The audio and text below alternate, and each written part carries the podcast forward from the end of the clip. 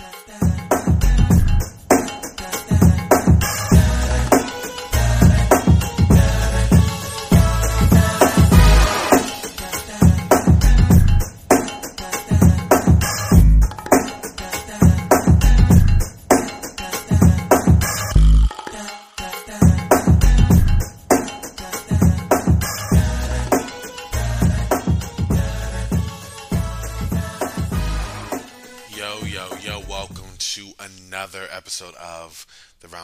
Ramble slash NBA aficionados podcast.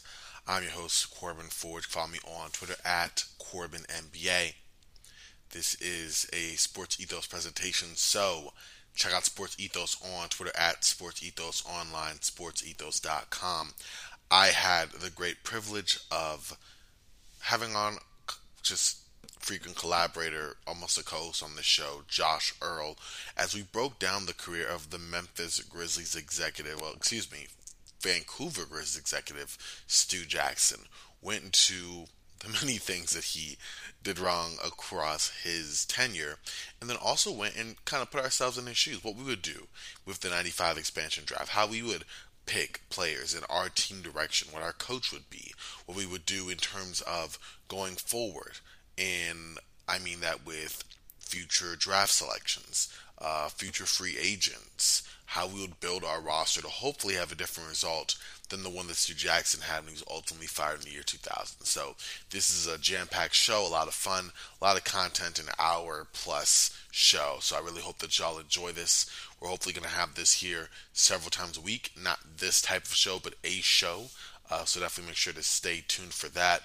I'll share Twitter, Instagram, you know, wherever you find your podcast, look for that. But uh, until next time, y'all, thank you guys for and gals for rocking with me here. Make sure to tune in and enjoy, and stay frosty, y'all. Appreciate it. All right, y'all. I am here as per usual these ventures with my guy, the basketball junkie, the basketball analyst. You can follow him literally everywhere. I'll have all the details here in a bit. But Josh Earl, you know him, you love him. He's here for, for, for the goods. We always do these. We did these with, with David Kahn. We've done this before for other general managers, and we're about to do one of our biggest undertakings in a minute, which is hilarious given the time we're recording. I'm not telling y'all when, but it's late.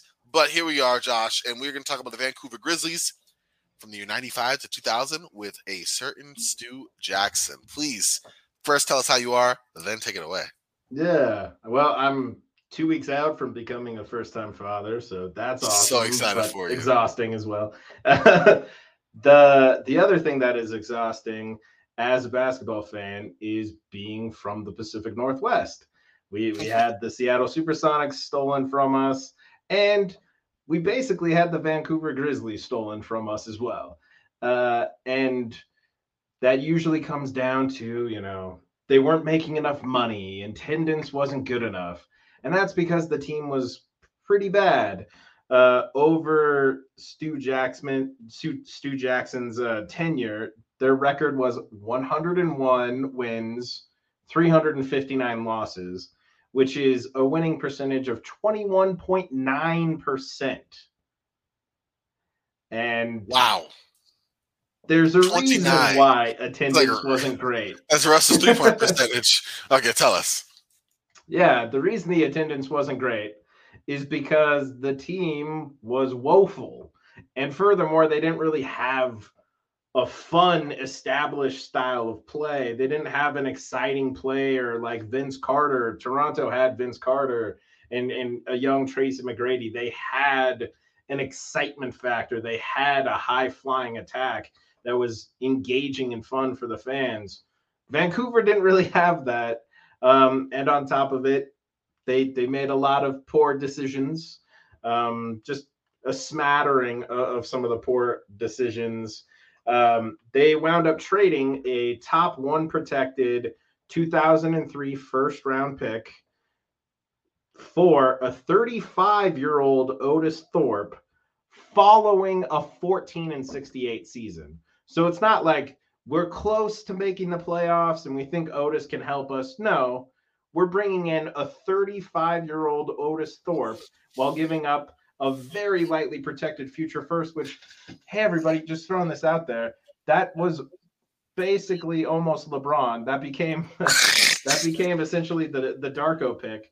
Um, that could have been Carmelo Anthony. That could have been Dwyane Wade. That yep. you know, Chris Bosh. Um, Insane. So that was one thing. Then there's the obvious uh, straw that broke the proverbial cam- uh, camel's back, where they drafted Steve Francis, who wanted nothing to do with Vancouver, was adamant that he wanted nothing to do with Vancouver. His agent was like doing everything he can to get Vancouver to not draft him. And mind you, Steve Francis, whom I know Corbin loves, and was a multiple time All Star. Let's, let's not get it twisted. Let's not get it twisted. He was a very good player, yep. co rookie of the year that year. But he was a six-three guard, and they had already drafted Mike Bibby the year before. You can't play Bibby and Francis together, and Francis doesn't even want to play for your team, and still they draft him. Francis says hell to the no, and then you have to trade him to Houston for pennies on the dollar. Mm-hmm. Yeah. So as you can kind of tell, there's a little Pacific Northwest anger in my voice over all of You're this. barely holding it back, man. Barely. yeah. I admire your strength. Thank you.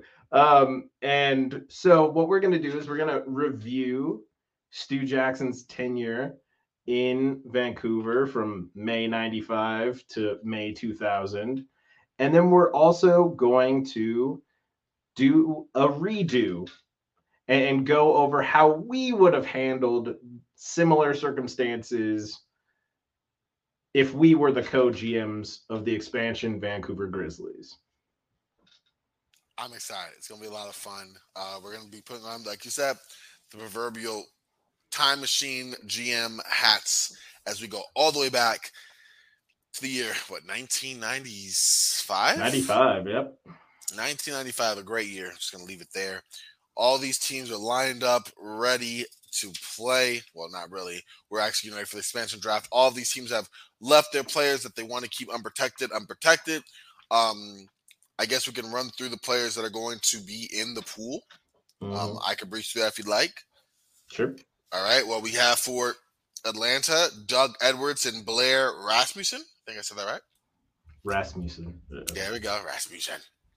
For Charlotte, Kenny Gattison, a very aged Robert Parish, age 40 at this point.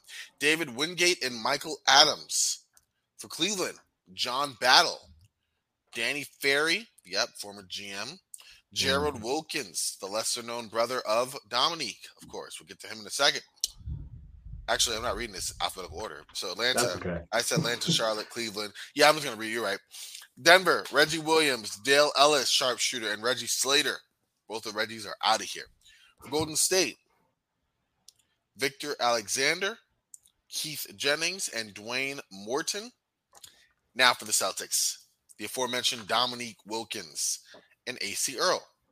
Chicago, BJ Armstrong, Corey Blount, and Ron Harper. Dallas is letting go of Terry Davis, Donald Hodge, Doug Smith, and Roy Tarpley. Detroit just letting go of the round mound of mound, Oliver Miller. Houston is parting ways with Vernon Maxwell, Mad Max, and Zan Tabak. Indiana is letting go of Scott Haskin and Byron Scott, my guy. The Lakers letting go Antonio Harvey and Sedale Threatt. Uh, Milwaukee's letting go Ed uh, Pinckney. New Jersey, Yinka Dare and ben- Benoit Benjamin. Orlando, Rodney Dent, Anthony Avent, Darrell Armstrong, and Darrell Armstrong and Guy Geert Hammink. Interesting names here. This, this mm-hmm. draft. Phoenix is letting go of Trevor Ruffin, while Sacramento will be parting ways with Frank Brickowski and Lionel Sims- Simmons. Seattle's letting go of a whole mess of people. Byron Houston, Dontonio Wingfield, Rich King, Bill Cartwright, and Sarunas Marciulionis. For the Clippers, Randy Woods, Harold Ellis, Tony Massenburg, Elmore Spencer, and Eric Riley. From Miami, the former bad boy John Salley. From Minnesota, Andres Guibert and Stacey King. New York is letting go of Doug Christie, Herb Williams, and Greg Anthony. Philadelphia saying goodbye to BJ Tyler. Portland is saying so long to longtime fan favorite Jerome Kersey. San Antonio is letting go of Willie Anderson, and Utah is feeling blue because they are letting go of Blue Edwards. So that is Washington. a list of. Oh, I left Washington. Um, yep. where are they? They're they haven't printed. Uh, oh, oh, the last one. Yep, yep. Kevin Duckworth, Larry Stewart, and the great Twitter legend Rex Chapman.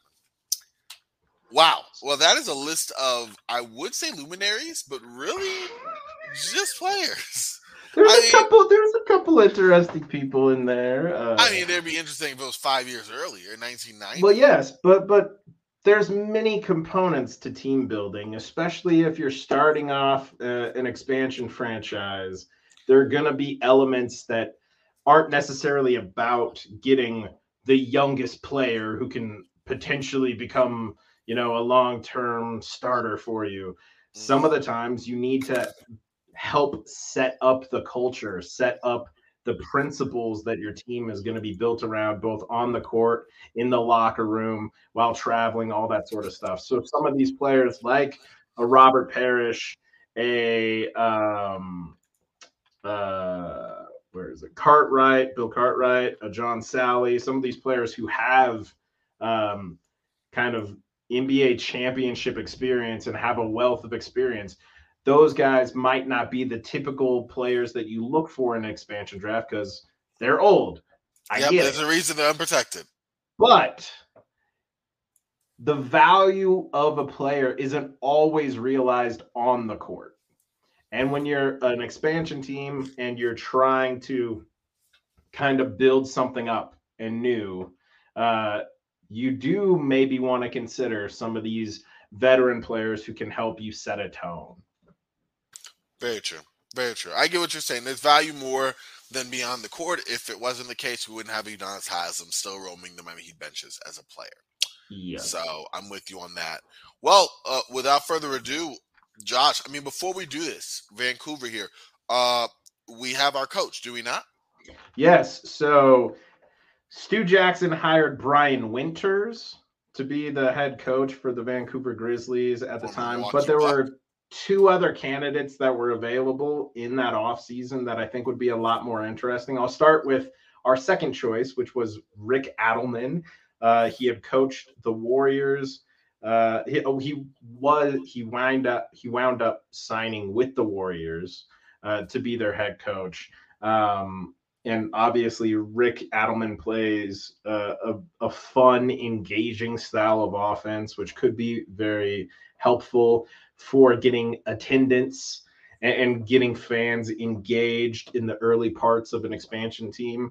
But there was another coach, um, a personal favorite of both Corbin and mine. Um, I've sniped Corbin on this coach before in various fantasy all-time drafts. um, but uh, another coach who would be fantastic for an expansion team and helping set a really fun, engaging, exciting play style mm-hmm. would be Don Nelson, who wound up coaching the Knicks in 1995. Uh, this is after he had kind of the flame out with Chris Webber, and, and which is why Adelman wound up coaching the Warriors because there was that. Um, but we're we're gonna hire Don Nelson to be the coach of our Vancouver Grizzlies. Haha, we are. The great Don Nelson is going to bring that pace and space, open style of offense. We're going to get our big men initiating offense, playing out from 20 feet. Lots of passing. Flying. Yes, fluid. Who cares about defense? Because that is optional, and I'm with it. So yeah, I'm ready to have. I mean, I care a little, but you but care yes. a little, but you're an expansion team, and you're willing to go yes. with excuse for the time it takes for this exercise. Yes. Uh, so, in lieu of actually just going through the expansion draft, we're just going to note the players that we would select as the Vancouver Grizzlies, assuming they would still be on the board uh, at the Vancouver Grizzlies picks. Um, primary target would, uh, in terms of young players available in this expansion draft, would be Doug Christie, who at this point in time had spent a couple of seasons with the Lakers was just about to start uh, with the Knicks, and this is pre Raptors and pre uh, Sacramento Kings.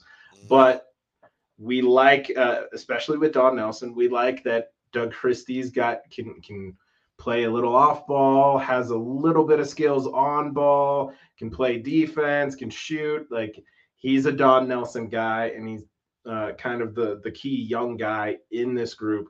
So we target Doug Christie first. Some of the other players we'd be interested in: uh, Corbin's guy, Byron Scott.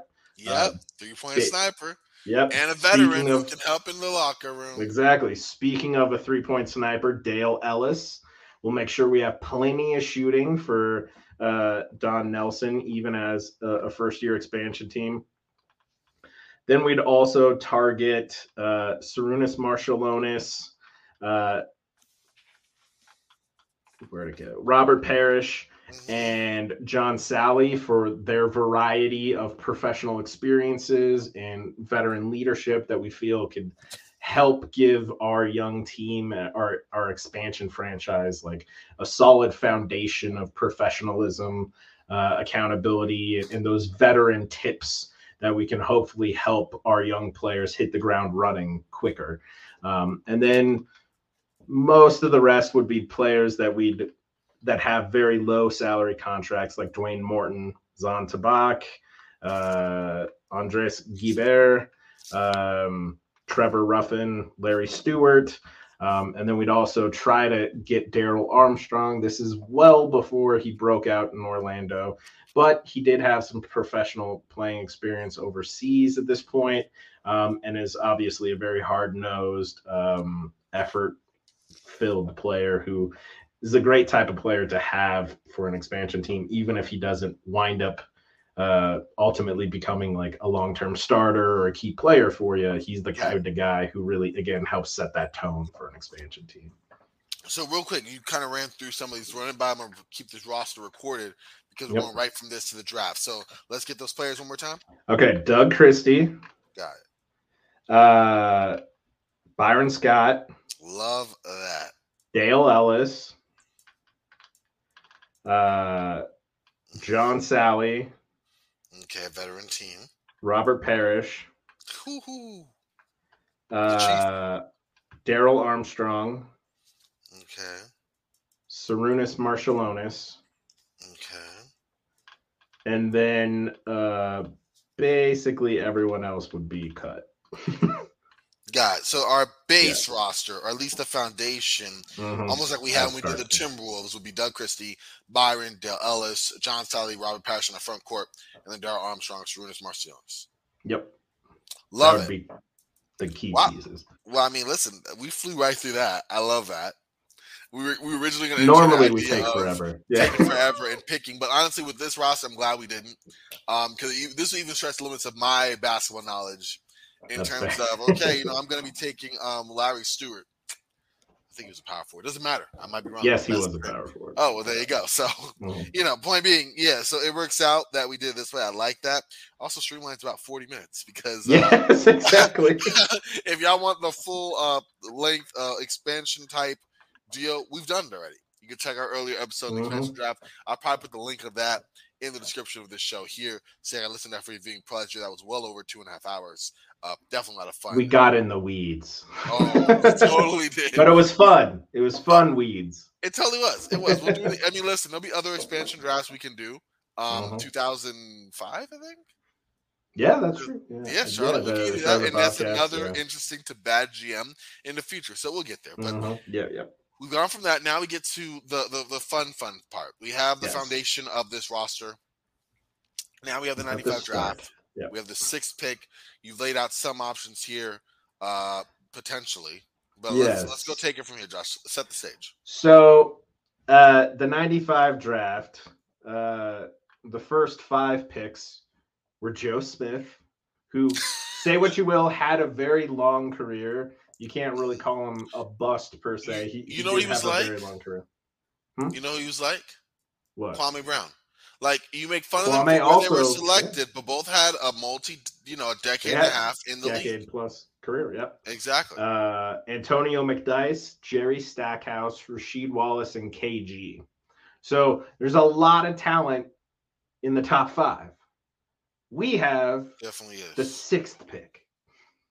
Um, now, but before we actually get into what we might do with the sixth pick, I had a thought uh, that I had kind of pitched to Corbin a little bit before we recorded, which is in this draft class, the Los Angeles Clippers had the number two pick, in which they took Antonio McDyess and they traded the rights to him plus Randy Woods to the Denver Nuggets for uh, I want to say it was I forget if it was about? Roy Rogers or Rodney Rogers. So they traded uh, them to the Denver Nuggets for Rodney Rogers and the draft rights to Brent Barry, who was the uh, 15th pick.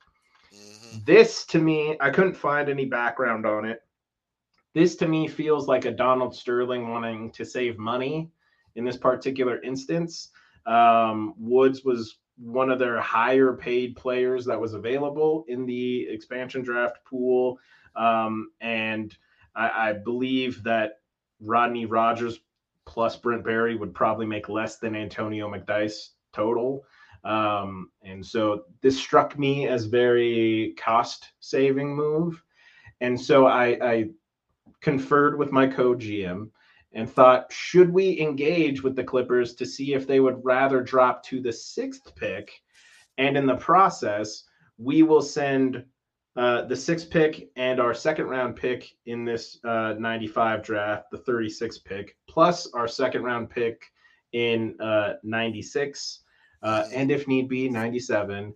Um, and we'll take on, uh, we'll select Randy Woods in the expansion draft uh, which saves them about eight hundred thousand dollars. Even if he's going. Yep, and then we'll also, as part of the trade, take on Elmore Smith, who also was at about like seven hundred thousand dollars. So we'd save Donald Sterling one point five million dollars, and he'd only drop down four spots. The question Which, is, mm-hmm. is this actually realistic? Would Donald Sterling do this, or did he actually just really like Rodney Rogers and and, and wanted Rodney Rogers and and uh, was willing to drop down from two to fifteen in order to get that? I I feel like he would. I mean, here's the thing. I don't think Rodney Rogers was someone big. Donald Sterling, he definitely did have some some different um what is it called? He definitely had some different types of um what is the word I'm thinking about? Different types of evaluations of players. Yes. That is for sure. So it's possible. At the same time, I think you're saving him money. I think my only issue would be maybe if you were to um maybe if you were to I, I don't know if that so we're trying to trade for a, a, a talent. It, it's weird. On the one hand, we know what this is great radio. We know what KGE became, but there were questions yes. back then about him out of high school. So oh, yeah. the package you have right there would be enough to get that pick. But we also know that where KG was selected, they wanted him. You know what I mean? Like that, there was no doubt in their mind what he was going to well, yeah, that was... you know, and it was it was great. So I, I don't know if I don't know if I feel like maybe I feel like I know we were talking about that. If I should throw if we should throw an extra first round pick or not, and you so, do that. As an expansion franchise, I'm afraid of giving up any of our first future firsts. But we got that said. What if? And this is also a tough thing for an expansion franchise. This would be hard for us to sell to the owner. But what if, on top of again taking on Elmore Smith's contract as part of the trade and drafting Randy Woods as part of the expansion draft, and giving up uh, the sixth pick and our seconds in this draft and in 96 um, and potentially 97. What if we also kick in the maximum number of uh, dollars that we're allowed to give to another team in a single season as part of a trade bet package? So not only are we saving him, you know, 1.5 million dollars in salary, but we're also kicking him some extra cash do you think that would be enough to get him to sign off on this versus the Denver deal? I agree with that. I like that framing a lot better. Mm-hmm. Okay. So if that is the case, then we would have the number two pick in this draft class, and we're an expansion team. We have Kooky Don Nelson as our coach. It's about to be fun. We don't. It's about to be scary. Yeah, we don't give an F about how people think if we take a high schooler. Who's gonna stop us? We're we're No. we're do, we're willing to do weird stuff. We're a young Not like and a young creepy player. weird stuff. Yeah, but, no, you know, like- Like, let's get yeah, yeah, You want nuts? let's get nuts. Let's get nuts. yeah, we're straight up uh Michael Keaton Batman. You want to Yeah, get yeah. nuts? Let's, get, nuts. So you heard, you got the Um, reference as soon as I said. I'm glad. Exactly. So we would take Kevin Garnett with the second overall pick in the 95 class. And we hope that KG has a better relationship with Don Nelson than Chris Webber did. I think he will too. yes. More of a coachable player, I think, as the as the the history would show. No disrespect to Chris Webber. Chris Webber was a certain personality, works with certain players. Kevin a different personality, works with different players. So or works with Yep. different coaches rather. So trade for number two pick. Select Kevin Garnett, so we don't have to worry about no Damon Stoudamire, Yep. Brent Barry, Michael Finley, Yes. Theo Ratliff. Good. So that means the 36th pick is gone. Yep, the 36th pick and our second round picks. We'll just say second round picks in 96 and 97 are also gone as part of this deal. Okay, picks in 96 and 97 gone. So heading into free agency, we have the aforementioned expansion draft players plus KG. All right, yep. So we have our we have a little bit of a core here, hmm which I like. Doug Christie. Um, well, we probably start Doug Christie, Byron Scott, uh, Dale Ellis, KG, And then Robin And- Parish. Probably Salley. Oh, uh, yeah, I said, I said that before Salley. I realized he was 40 years yeah, old. yeah, yeah. Salley yeah. makes a lot more Salley sense. was Salley was also up there in age, but not nearly as old as Parish was at the time. No, um, so who? Oh, yeah, our starting five, and that's not a bad. For an expansion team, that's not bad. No, and then we, we'd also have Darrell Armstrong, Sarunas Marciulionis coming off the bench, uh, and, and Parish. Um, not a bad starting lineup. Also, not great. like, like we're No. still probably gonna get a high draft pick in '96. Um, and then when it comes to free agency, I think there's another we can further bolster the the shooting. Obviously, with Don Nelson, we want a lot of shooting. Um, and one free agent that that I think is very interesting uh, is Tracy Murray. He shot 40% from three on 265 three point attempts up to that free agency time. Um, and he was not getting a whole lot of playing time at the moment. And eventually, in real life, he got the vet minimum from Toronto. So we could probably sign Tracy Murray for the vet minimum to be uh, our backup to Dale Ellis. I like that backup. Once. Dale Ellis cooks, because honestly, uh, in our lineup, the person who's probably going to get a lot of shots up is Dale Ellis. Uh, and we can hopefully maybe flip Dale Ellis at the trade deadline to a team for uh, like mid or late first in 96. At least that's the hope.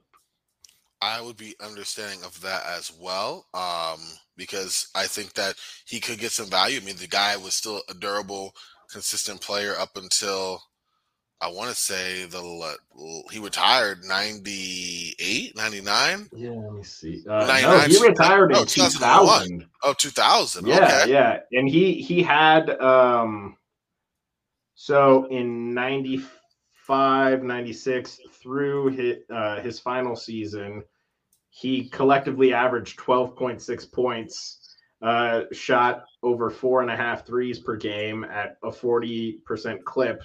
Um like Dale Ellis could could still play and Yeah, in so you- 95 96 he averaged 15 points per game. So I, I think on an expansion team, he would kind of have the green light in the first uh, half of the season, and we we'd gauge the uh, interest on him, and and if a team was willing to give up a 96 pick, um, we would obviously engage on that.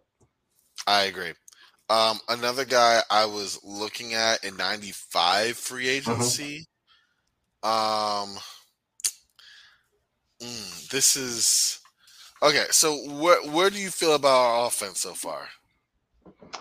I mean, I'm not expecting it to be particularly great. I, I think we'll have plenty of shooting. Um, and I, I, like to think with Nelly, we'll play a very fast paced game. Um, and, and, right now, our goal is just to get KG adjusted to the NBA, maybe see what we have in Doug Christie, um, and, and, kind of build that foundation, like we said, uh, of kind of our processes, our approach, how we handle things in the locker room, how we handle things on the court, all of that sort of stuff. I think that's kind of our focus for this first season, given the the talent we have available at the moment. Okay, because I'm thinking about what about drafting, as a basketball reference calls him. I'm um, not drafting, picking up in free agency. Um, the Vanilla Gorilla, Brad Lohaus. It depends on how much he would cost.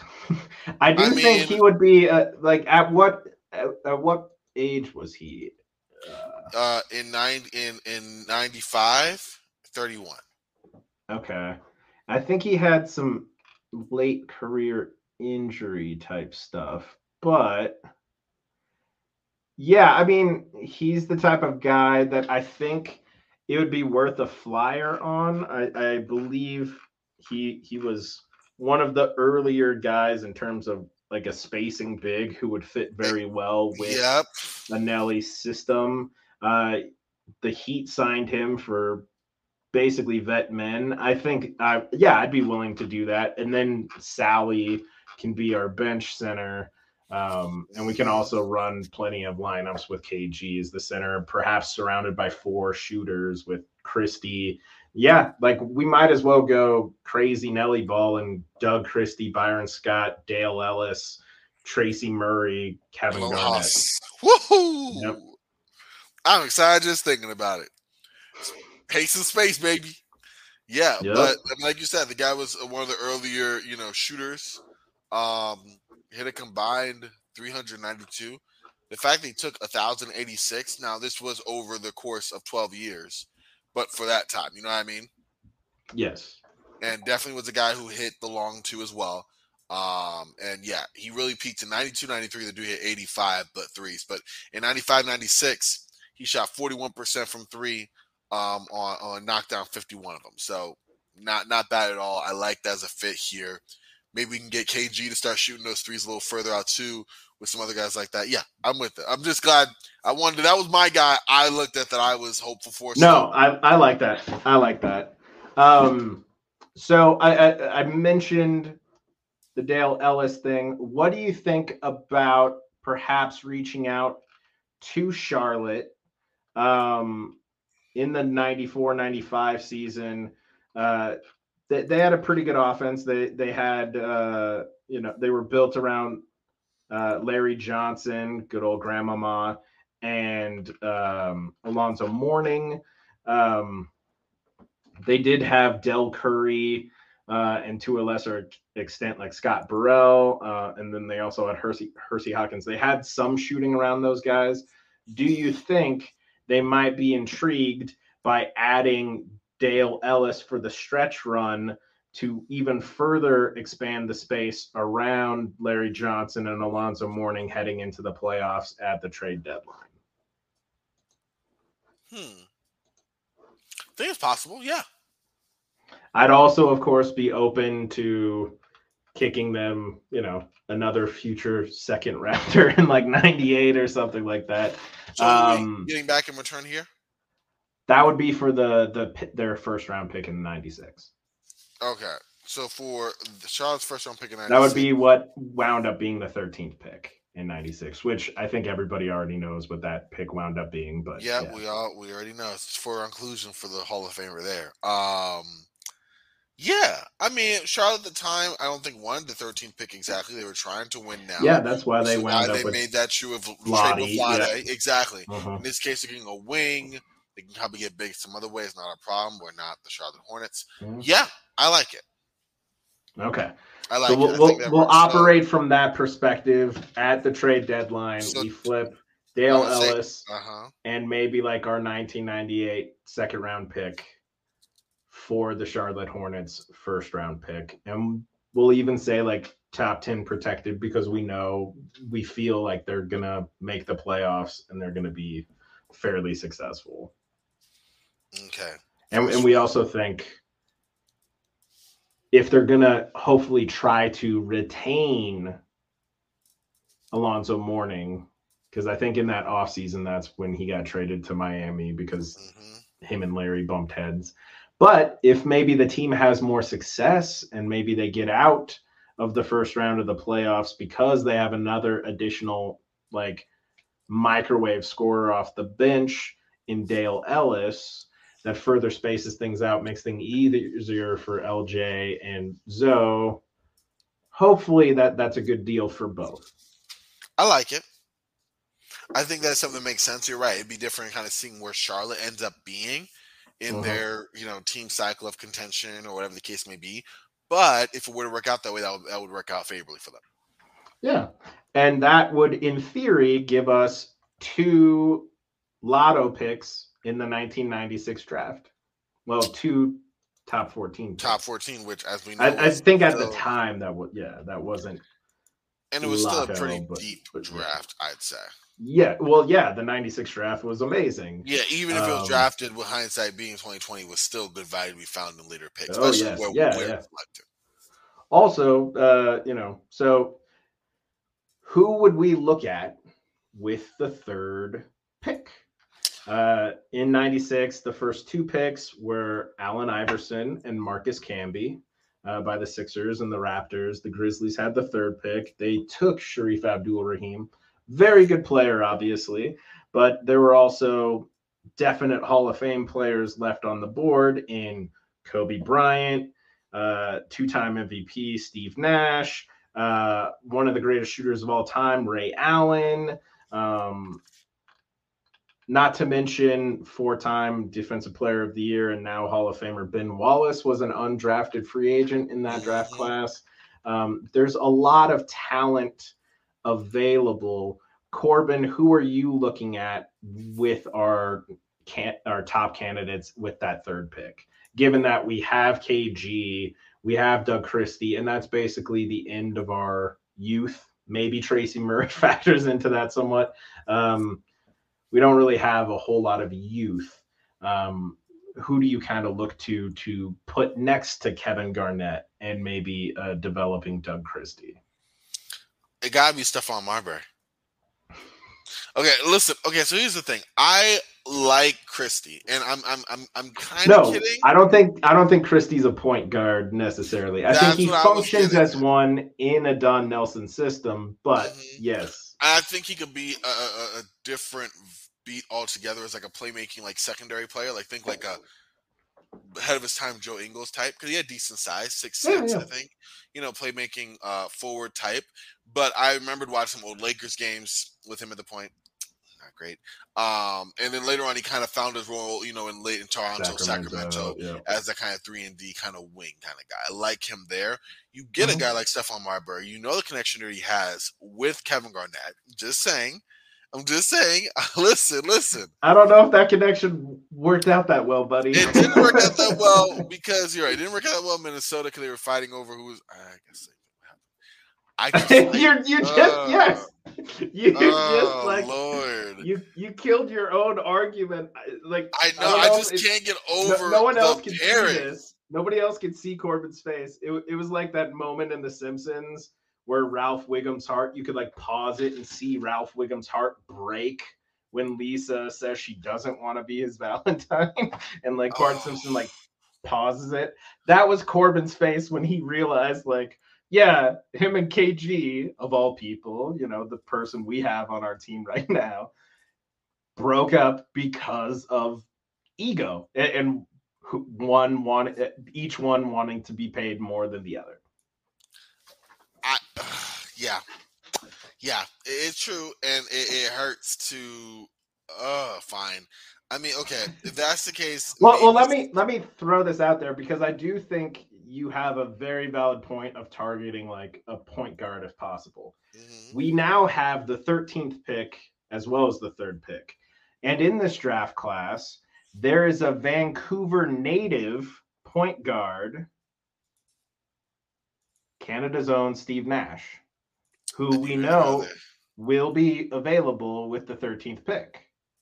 and we know he can play in a Nelly system. And, and actually, when he was under Nelly in Dallas, they were one of the best offenses in the league, uh, flowing through Nash. So I agree with you. I think Steph and KG might we might just see a repeat of what happened in Minnesota. Mm-hmm. But I like your instincts, and I'm wondering if we think Nash is available with that 13th pick, which again, he's a Vancouver native, would probably be a, another additional boost to attendance. Not that that would be the only reason we do it. We know he would be a good fit in an LE system, and we know he, he's a great playmaker and shooter and everything. So, um, if that is the context, how does that shift what you might look at with this third pick? And if you say Antoine Walker, man. ah, man, you beat me to it. No, I'm playing. I'm playing. I'm playing. I thought I would like him.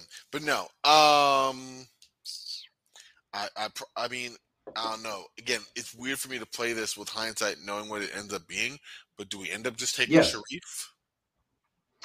So I, am inclined to to think of like two players here. Okay, um, Ray Allen being one. I feel like our shooting guard area is. It's, oh, it's, I'm looking at. It's still. It's vets. It's Byron Scott. And, yeah, it's Byron Scott and, yeah, and so Doug maybe, Christie. Who Doug yeah. Christie could be our third guard. Exactly. Um, He's probably better there. So there. I'm thinking Ray Allen or the other high schooler Kobe Bryant. Now, I feel like there's going to be a similar dynamic to like the Stephon that's what I was KG about to say thing with Kobe. Yeah. Um plus plus I don't know if I want to automatically introduce that like it's my team. No, it's my team type thing. And for that reason, I'd probably be more inclined to lean Ray Allen, especially since UConn Ray Allen, everyone nowadays thinks of Boston Celtics, Miami Heat Ray Allen, where he's just basically doing, you know, the the Reggie Miller, uh, which is wonderful stuff. But UConn Ray Allen was closer to like the James Harden prototype than he was necessarily uh, a Reggie Miller prototype. So um, I think Ray Allen would be who I would focus on with the third pick and hope we get Steve Nash with the 13th pick, in which case we'd have the arguably the only potential contender to Steph and Clay as the greatest shooting backcourt of all time, paired with a young KG.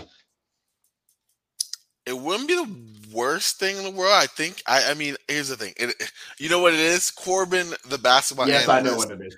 Is fighting the fandom part, not the fandom, the Corbin. Yes, uh, yes. Oh, you got me though. And honestly, you can't refute good sound basketball logic. You get a good score at a position of need. You also get a point guard that you build around as well. No, I'm with it. So we're talking now. The question is, uh, we're looking at what Allen and Nash. Yeah, so it'd be Allen at three, and then some of the candidates available at 13 would still be Kobe, Peja, Jermaine O'Neal, Steve Nash. Well, we still need a point guard. Yes, and again, Vancouver native.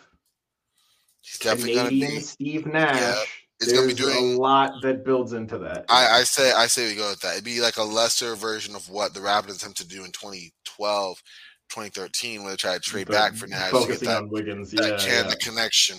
Yeah, I like that. Steve Nash at 13. Yes, we know who's left on the board, but we also have a good fit for our squad here. Um, Mm-hmm. And I think that our backcourt also decade is set. And, and feel feel free to kill me on this, everyone. But like Ray Allen will actually pass. Kobe wouldn't. Mm-hmm. no. like with with the Nelson system and, and, with trying to you know develop KG and stuff too, I feel like Ray Allen's going to be more conducive for that than a, a young uh, coming out of high school wanting to like prove himself, Kobe Bryant. Yeah, I agree. I, I think that you also are getting a guy who was really dynamic in his early years. You saw what he did in Milwaukee. You saw what he did in Seattle.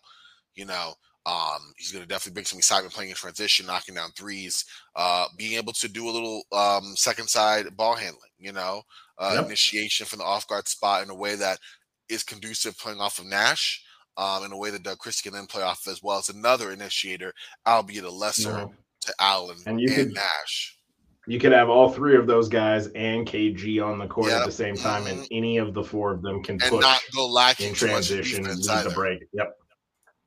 So Yep, exactly. yeah, So- I, I like that idea. And then we no longer have our second round pick, but I do think we should put out an undrafted free agent offer sheet to a Ben Wallace. Somebody who, at the very least, is a hard fought, strong rebounding, good rim protector guy, a little undersized, but since he's playing next to 6'13 Kevin Garnett, it's not as big of an issue um, and, and that would help ease some of the the potential problems we'd have uh, since you know Parish is probably retired at this point. uh, John Yeah. Salley's getting older. Uh, Lohaus is, is also getting older. Having uh, you know Ben Wallace BKG's backup would be pretty cool. That would be cool. So I'm gonna offer sheet to undrafted free agent. I'm not gonna do it. Big Ben. Exactly. Okay, cool, cool, cool. So we have that, and then we don't have the 22nd pick, so that is no longer there. Now, this team here, I would say, is a little better than the team we had going in. Yeah. So when we look back on, I mean, basically, I could skip the remainder of the 96 draft since we are no longer in play for that. But 97, I don't f- know if we are. Do you still think this roster is in play for as high as the fourth pick? Probably. eh, I mean, That's what I mean. like especially K, like KG KG took a couple of seasons before he was particularly impactful. Um, Ray Allen kind of got to a Bucks team that already had Big Dog Robinson and Vin Baker and stuff. So like, I feel like we'd be still in the lotto, but I yeah, I don't know if we would be at four necessarily. I Um, mean, the other thing is in 96 do we also look at any free agents? Um there there were two free agents i thought were really interesting in 96 but i don't necessarily think they'd fit with what we're trying to do which is Dikembe Mutombo who the nuggets for some unknown reason decided not to resign Dikembe Mutombo even after they had the eighth seed beat the the one seed um and he wound up signing a five-year, fifty million dollar deal with the Hawks. Uh, but Dikembe, it would be enticing as hell to put Dikembe next to KG. We'd have an elite rim protection defense while having the the shooting of Steve Nash and Ray Allen, and we'd still have Big Ben, uh, a young Big Ben uh, coming off the bench. So we'd basically guarantee 48 minutes of rim protection. Um, but Dikembe, I think at that time was already like 30. Um, Yeah. and then Crazy how, yeah. yeah, I'm just saying how old he Uh, was back and- then. Hilarious to think about retrospect. yeah, yeah, exactly. And then uh, Allan Houston is another interesting free agent from that time period. Another high level shooter. Uh, he shot 41% from three on over four attempts per game over his first three seasons, and he wound up signing a five year, $35 million deal with the Knicks. Given that we have Ray Allen and, you know, that we probably want a little more defense on the perimeter if we have Ray Allen and Steve Nash and, and that sort of thing. Probably pass on Houston, but I am intrigued. Do we talk to Dikembe? I mean, I think for a young team as we have, Mhm. especially since Dikembe was big on minutes. I know that was a thing for him in Atlanta. I think from kind of Philadelphia. We have young bigs. You know, we have a guy in KG who needs more playing time, not less. You could always, I mean, we'd be going real small ball, but it is it is um, Don Nelson. I Yep. could even see Doug Christie playing some undersized small ball four. Like it could get really wild, really um, weird. Yeah. I- I- Nash, and, Christie, and, and, Ray, and we got Ben Wallace Murray. as well. Yep, so yep. you know, if we get if we're good and guy like Dikembe, he's only playing the five. I think and if, he'd be expensive. Yeah. exactly in our best fits at the five already If we're looking at the ultra maximized version of KG, it's at the five. You can play the four, but it's really at the five. Yeah. And if we're looking already at Ben Wallace, it's definitely the five. He also played some four in his career, but he was a five. So I really don't see where Dikembe fits in. And like you said, what kind of cost this would be nice from a player kind of standpoint, knowing what he brought to the table. No, no, no, all of that. But no, I, I don't know if that's the right move. But okay, I I agree, but I just want you to think about You know what I multiple seasons of hearing the Cookie Monster walking through the halls of our team offices It would and be in, and echoing in the practice facility. I was this I wanted the the brash trash talking and shooting of one Stephon Marbury. I understand the vibes Yes. is what we're all Yeah. about here, but ultimately, unfortunately, I don't know. I don't know if that if that's the move we want to go with um, Yeah. for the long term. But I'm with you. I get where you're coming from completely, and I think it would be nice if we didn't already have a pretty good stocked position at the four and five. I think already we're stretching it. You know, running the five with KG and the four with Ben Wallace potentially. Yeah. Okay, so pivoting to the 2017 draft, um, let's say we are a little better than the team that obviously sucked and wound up with the fourth pick. Um, do you think we're we're uh, let's say we we're at uh, like I don't know m- double up in like eighth pick hmm tenth pick? Like, like, what do you think? I think we find ourselves probably at the tenth. Okay, which is where Milwaukee was at a year after drafting Ray Allen. They already had big right. Doug Robinson. So, like, let's say we replace Milwaukee at the tenth, and uh, maybe everyone else moves up one more. Uh, so Milwaukee's now at nine and so forth. Right. Um, so we have the tenth pick, no second rounder because of that that trade up for KG. Um, who are we looking at at that tenth pick? Uh, and note, uh, ninety-seven was a particularly shallow draft class, headlined by Tim Duncan, Chauncey Billups, Tracy McGrady, Tim uh, Thomas. He was Tim by Thomas, him, Keith Van Thomas. Horn. Yeah, um, yeah, it gets it gets rough fast. yeah. So taken at the 10th pick was Danny Fortson, who was a wonderful rebounder, but not necessarily little, little else. what we're looking for. Um, some interesting players available at that point. Uh, Tariq Abdul Wahad, Mhm. um, Austin Croshere. I liked him. Austin Croshere, yeah. Oh, uh, we still got Brad Lo- Loha Lohaus. yeah, we still have Brad. I forgot. I'm glad we didn't be bring the chemistry because Yeah, got yeah. Lohaus could play the four because of his stretchability. I mean, know, at this really- point, he's getting close to the end career wise. But, but yes. exactly. Yeah, Um, He played five Croshere, years in my life, yeah. Croshere could be interesting in a, a Nelly system, especially Mm-hmm. playing next to a KG or a um, Ben Wallace, uh, Derek Anderson, um, another not for- pass happy point guard, Brevin Knight. Yeah. Um, like th- there, there's some interesting people. Anthony Parker, who obviously didn't play right away Mhm. uh, in the NBA too much, uh, but came back and had uh, some good years in Toronto and I think Cleveland, right? He, he Yep. did spend I some have time our player Cleveland. though. Is it God Champ God? It is not. Okay. this guy was Bobby Jackson? No, Okay. getting there, getting close. No, this guy was drafted 42nd Don't say Chris overall. Anstey. I was not. okay. no, this guy was drafted 42nd. Okay. waived by the team. Mhm. Ended up not being picked up. Played overseas. I'm talking about Captain Jack himself, Stephen Jackson. Could be an interesting situation pairing him with KG in the locker room, It but certainly could. but I, I think at, at that point um, in this draft class, uh, I'm not opposed to it. That's Bring another. Don Nelson early. Yeah, he exactly. Like, in he, that he could system. fit. He could fit in that system. I, I think him, Bobby Jackson, and Croshere would probably be the Yeah. people I'd most look at at that Yeah. pick. And let's not Um, forget, KG isn't exactly run our test, Metta World Peace. You know, This is true. like KG's, per- I mean, you know, Stephen Jackson's personality fit with the Spurs. twice. Yeah, both that's true. times after a couple years That's ran true. its course. And he but- had success with Nelly. Like, Exactly. Uh, I, I wing, think I think seven? that's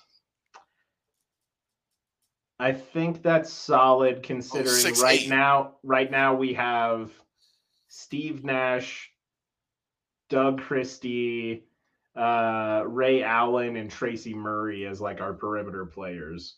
So I think getting some additional depth there uh, and as well at his size, like I think him and Murray can play some four next to like KG at the five lineups. Yep, I'm down with it, man. All right. The dude played 17 years in the league.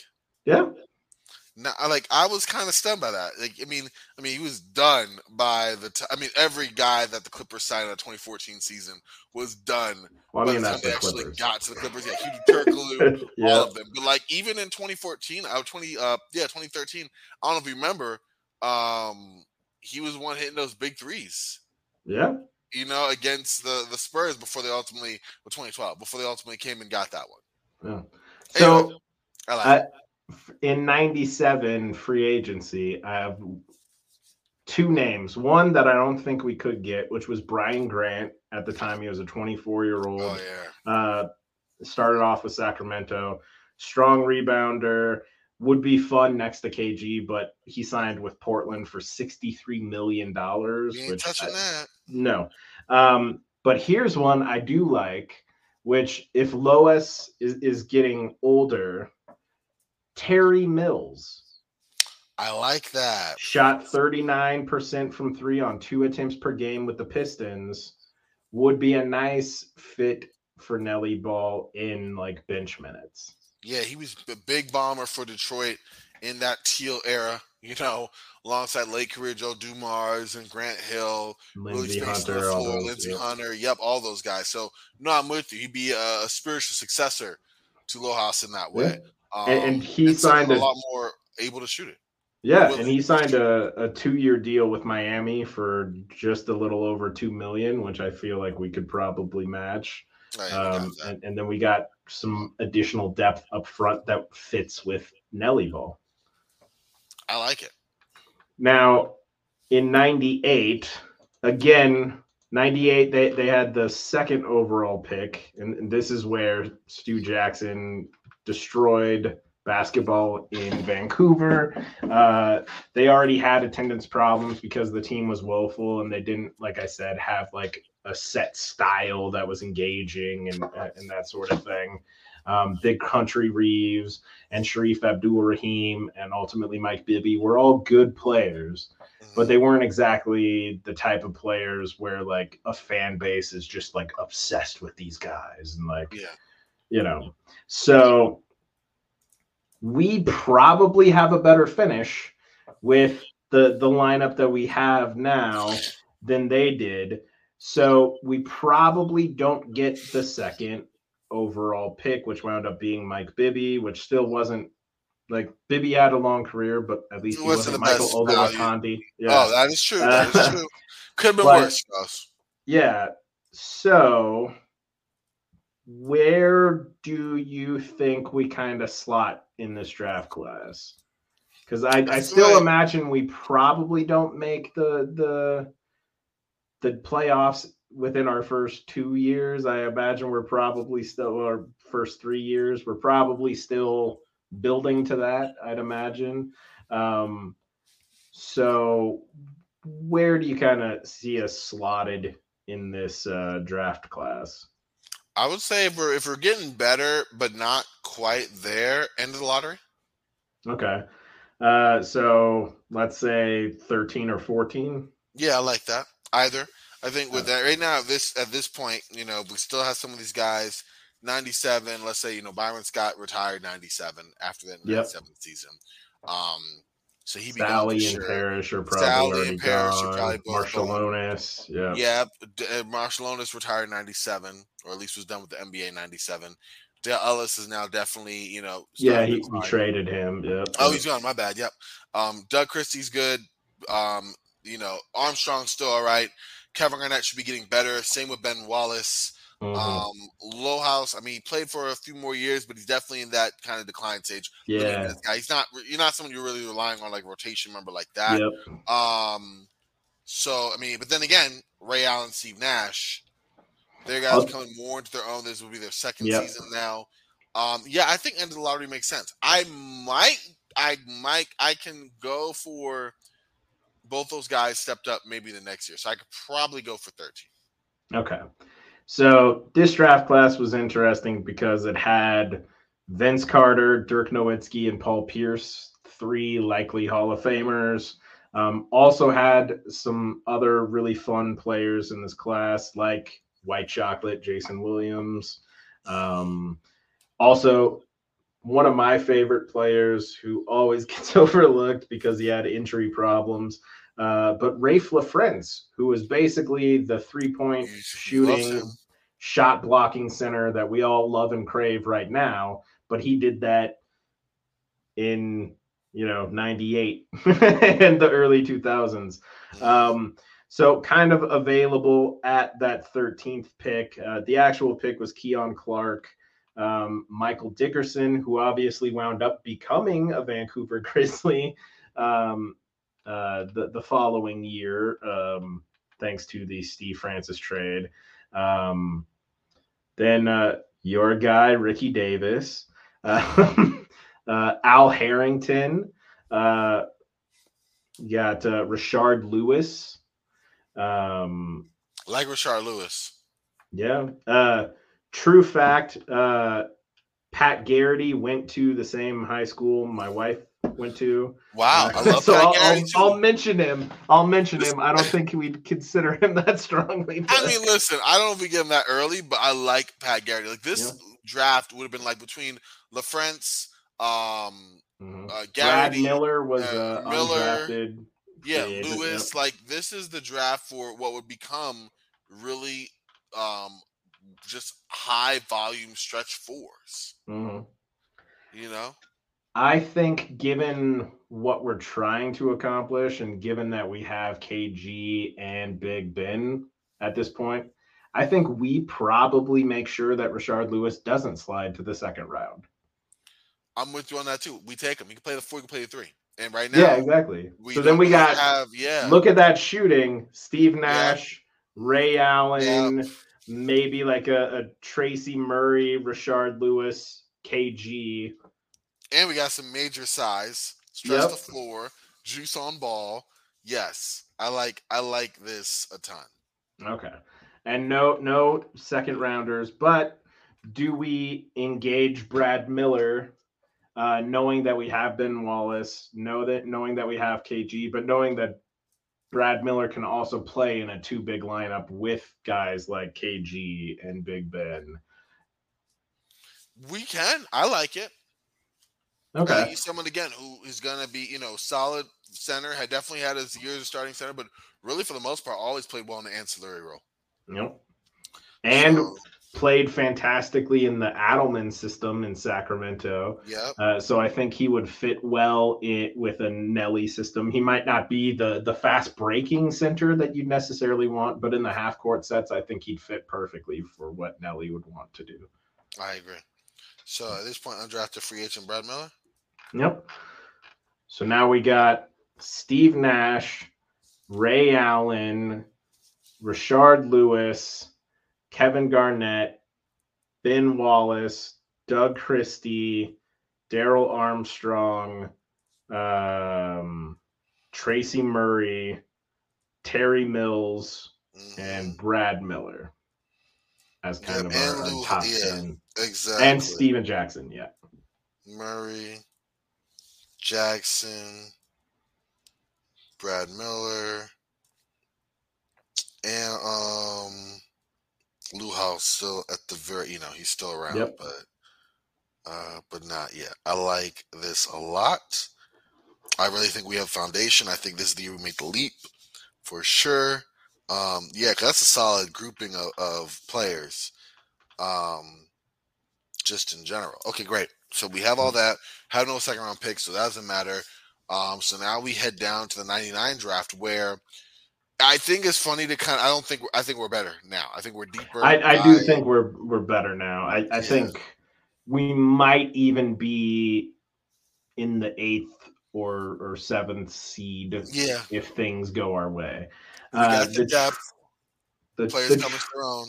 Yep. The tricky part is I really like this 99 draft class. like uh I, I actually think this is one of the draft classes that is least um kind of talked about as one of the greatest draft classes. Um, and also, again, this is the draft class that sunk basketball in Vancouver and ultimately was the the reason they wound up getting sold to Michael Heisley, who moved them to uh, Memphis because the the whole Steve Francis snafu really, really sucked away all the hype that came from a top pick. Uh, it made the fans not like uh, you know a lot of the the players made players and agents kind of be like oh we could do that? Yeah like i don't know anything about canada. I don't want to play in canada. Um it, it, just really left a really bad sour bitter note um with everything about vancouver and ultimately i think was the reason why they, they wound up leaving vancouver. So my hope is obviously we're not drafting steve francis corbin. Uh, we won't be in position to do so. Um, although there is there are two two or three there are three players in this class that I would strongly consider potentially doing a consolidation trade to move up for.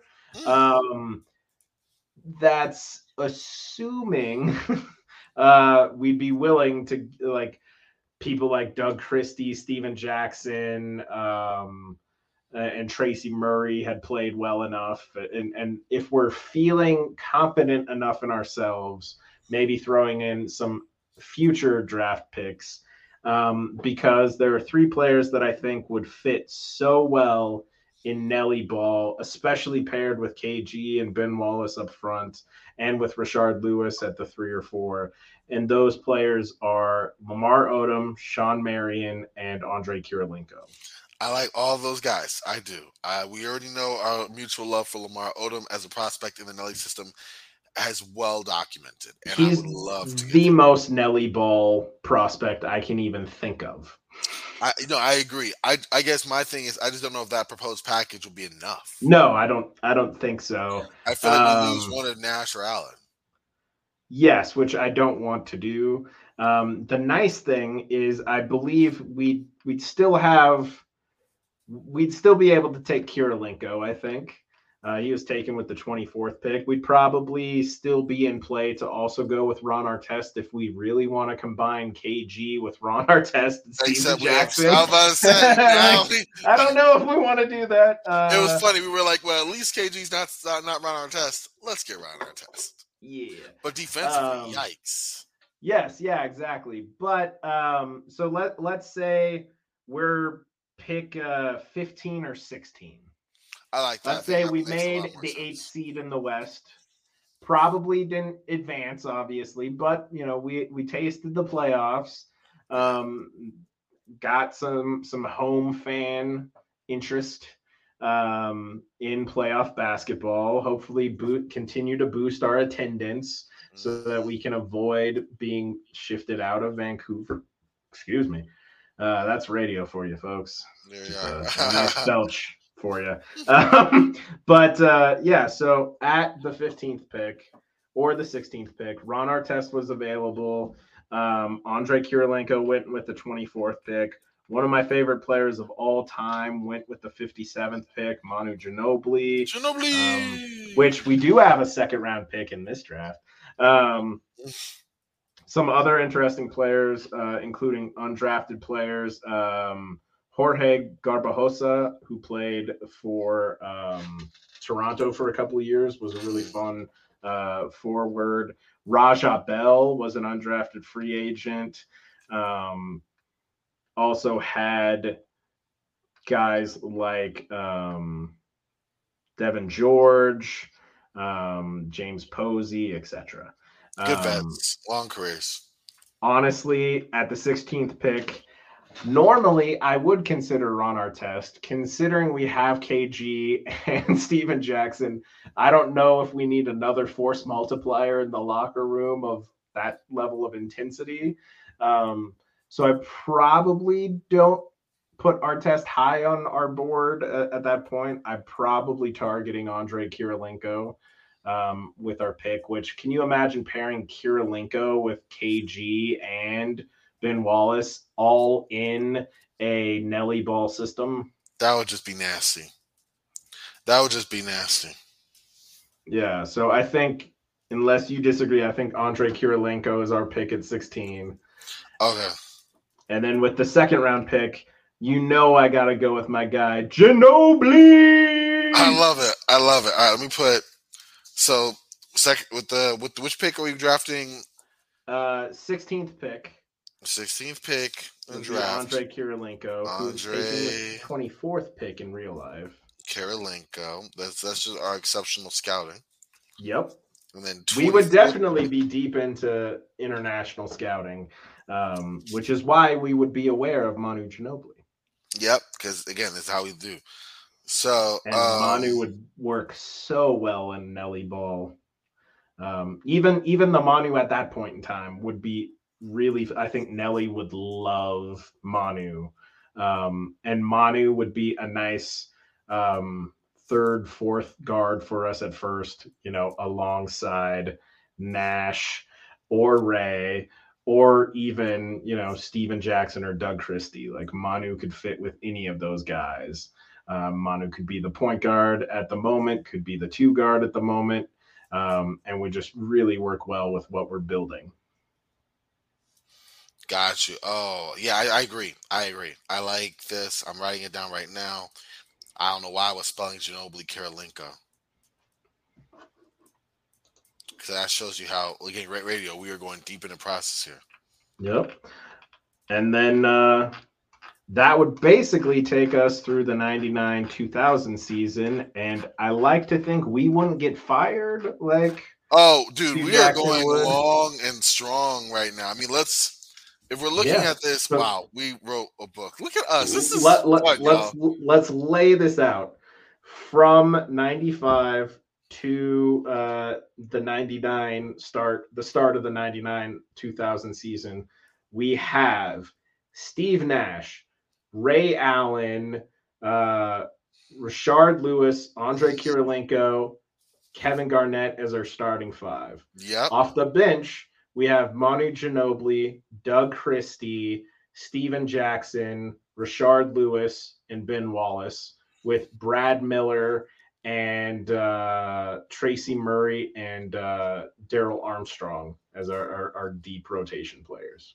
Wild. Wild, wild, wild. I mean, the way we did this really is a masterclass. And I think Corbin and I both want to mock this team up in like basketball GM or and dude, like dude, I really want to go. I, we got to find the perfect like sim or something to like Mhm. compete with each other. oh I mean, technically, we could do it through basketball GM because it's God mode, and you know, you just simulate Yeah. like we make our own rosters and then go against each other and like a sim. Mhm. It could happen, Yeah. but like I would love like yeah. I this is why we make a great team because the team I would normally pick, we balance each other out. yes, the team I would normally pick would be a different team, yes, than what we have here. However, no, no, it would not be. The team I, I picked would be a different team in terms of how it would go, but it wouldn't Yeah. be necessarily the best team.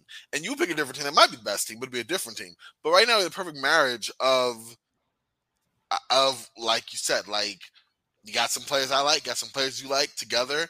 It's like PB and Mhm. J. You just have a jelly sandwich, you're missing the peanut butter. Just a peanut butter sandwich, but you get both.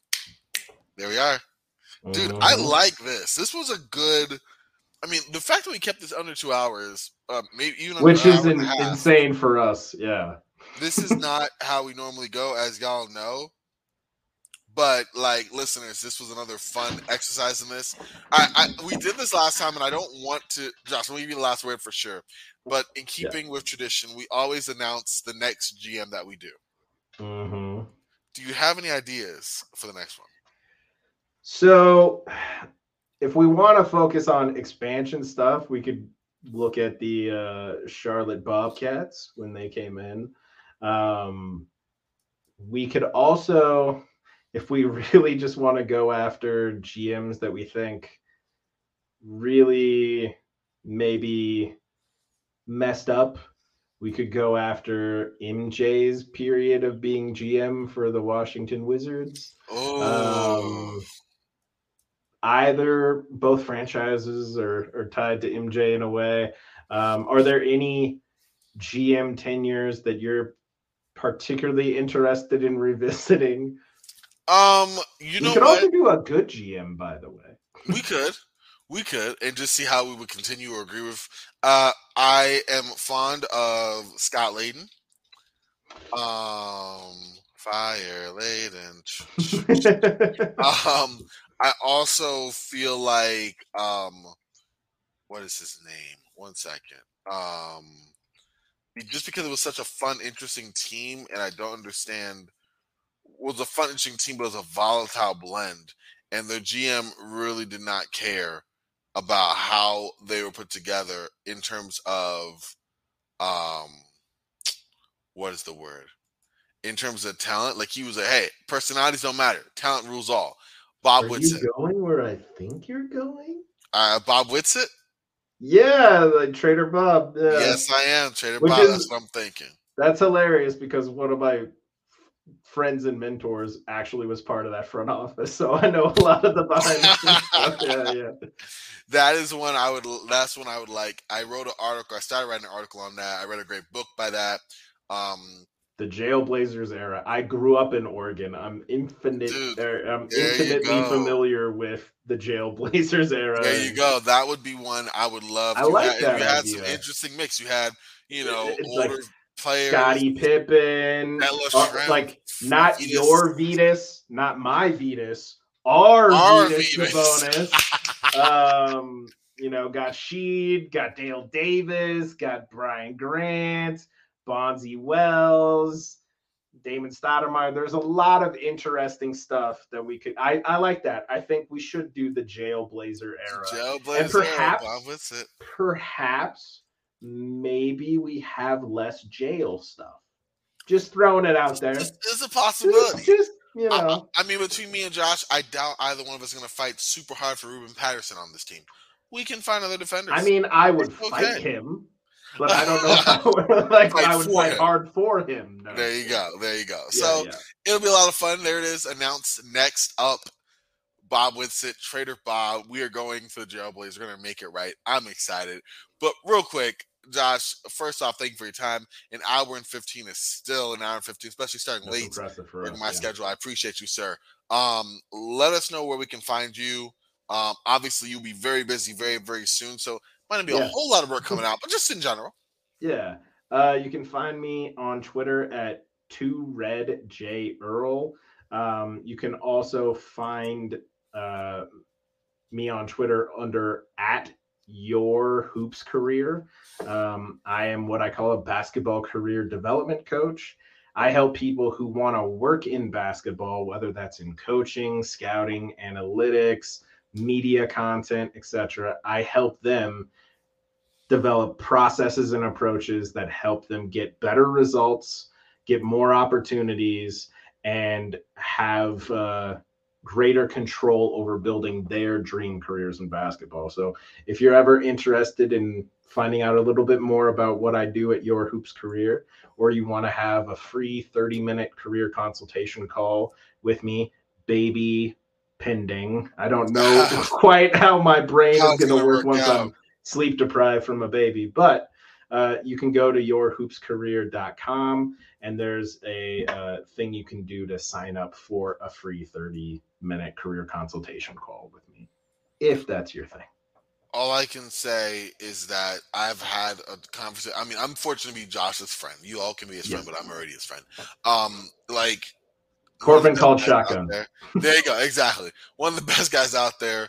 Um, will really help you get where you need to go. Give you advice, th- things to think about that you've never considered before, um, and ways to advance wherever you're trying to get into. Like I'm in this weird space, as y'all know, but like just talking with him and not only having conversations into this, but just in general. Okay, what are your goals? What are your plans? And you know, I'm looking forward to going more into this program in the future and learning more myself. So definitely take advantage of the great opportunity. This isn't me, you know, carrying water for anyone. It's a great friend who I also know is someone's been doing this a long time before we even knew each other. Like friends like this has been doing this. So definitely make sure to check him out for sure. There.